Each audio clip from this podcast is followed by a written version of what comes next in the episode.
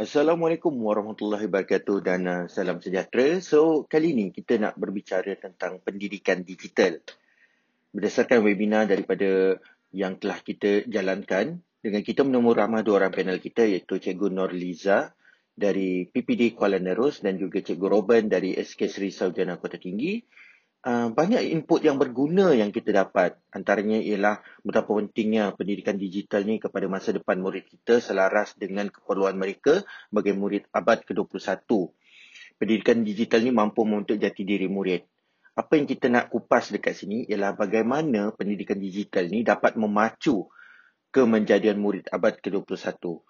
Bila sebut tentang kemenjadian murid abad ke-21, sangat penting di sini sebab kita nak murid tu ada keterampilan. Mereka ada satu uh, kepribadian yang holistik, menyeluruh. Eh, murid itu bukan saja bijak dari segi intelektual dia, tapi juga murid ini boleh memperserlahkan diri dia, eh, mampu menjadi seorang pemimpin, uh, mampu berdikari, mampu bersosial dengan baik, mampu bekerja bersama orang lain dan mampu membuat keputusan yang baik. Jadi, kita nak melihat bagaimana pendidikan digital ini terlibat. Pendidikan digital ini mampu menyediakan murid dengan kemahiran-kemahiran berfikir yang baik. Antaranya ialah murid perlu memilih tools yang bertepatan untuk mereka mencari maklumat. Murid juga akan dapat mendapat pengetahuan dengan lebih baik, dengan lebih cepat dan lebih mudah. Dengan adanya alatan-alatan digital, mereka boleh gunakan komputer, mereka boleh menggunakan enjin carian untuk mendapatkan maklumat-maklumat yang mereka perlukan. Mereka juga boleh menghasilkan sesuatu dengan bantuan alat teknologi. Malah dengan adanya pendidikan digital ni juga, murid dapat memperkasa diri mereka, ya, memperhebatkan lagi diri mereka. Mereka boleh mengurus diri mereka dengan baik. Contoh, murid ada aplikasi untuk mereka uh, menjadi satu peringatan pada mereka tentang kerja rumah yang mereka buat bila murid mahir dengan aplikasi ataupun perisian, murid juga boleh menyediakan nota untuk diri mereka. Jadi kita boleh nampak bahawa murid boleh berdikari kerana mereka boleh menggunakan alat digital untuk membantu mereka mengurus pembelajaran mereka, mengurus diri mereka. Malah, pendidikan digital juga memberikan murid kita ini satu ruang untuk mereka bersosial dengan baik. Ya, Contoh mereka pandai gunakan media sosial, Facebook, Facebook page, ya mungkin uh, menggunakan Telegram group, membuat Facebook group. Jadi mereka boleh sampai kepada orang lain, mereka boleh memahirkan diri mereka untuk berkomunikasi dengan orang lain. Jadi di situ kita boleh lihat dari segi kepimpinan murid itu sendiri. So kita boleh tengok ya bagaimana pendidikan digital ni adalah satu elemen yang sangat penting dalam memacu kemanjadian murid abad ke-21. Persoalannya persoalan seterusnya ialah siapakah yang berperanan untuk menjalankan pendidikan digital di sekolah? Tidak lain dan tidak bukan pastinya pihak pengurusan dan pentadbir kerana pihak pengurusan dan pentadbir adalah mereka yang boleh menentukan perlunya perkara ini berlaku. Apa pihak pengurusan dan pentadbir boleh lakukan ialah pihak pengurusan dan pentadbir boleh menyediakan jadual untuk berlakunya kelas. Kelas yang menggunakan alatan digital. Mereka juga boleh menyediakan prasarana yang cukup untuk guru-guru gunakan atau memberikan satu pilihan alternatif kepada guru untuk menjalankannya. Ya.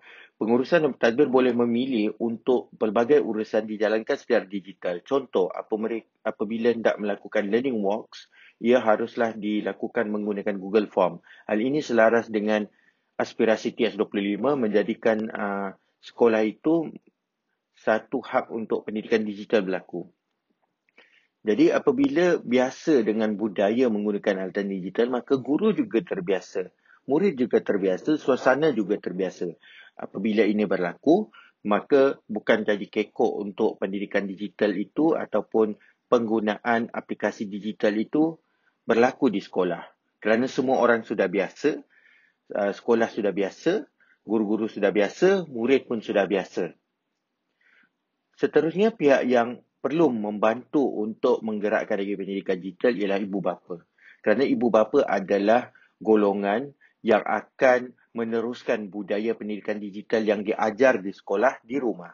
Ibu bapa sememangnya boleh menggalakkan anak-anak mereka menggunakan tablet, menggunakan telefon pintar ataupun menggunakan komputer untuk murid mencari maklumat tambahan tentang pembelajaran mereka ya mereka juga boleh memberikan kalau ada kelebihan dari segi uh, wang ringgit ataupun kelebihan dari segi menyediakan alatan digital boleh berikan pada anak-anak untuk menggunakannya sebagai uh, pengurusan pembelajaran jadi ibu bapa di sini dapat mainkan peranan yang besar. Ibu bapa juga boleh bersama-sama dan melihat apakah yang dipelajari anak murid.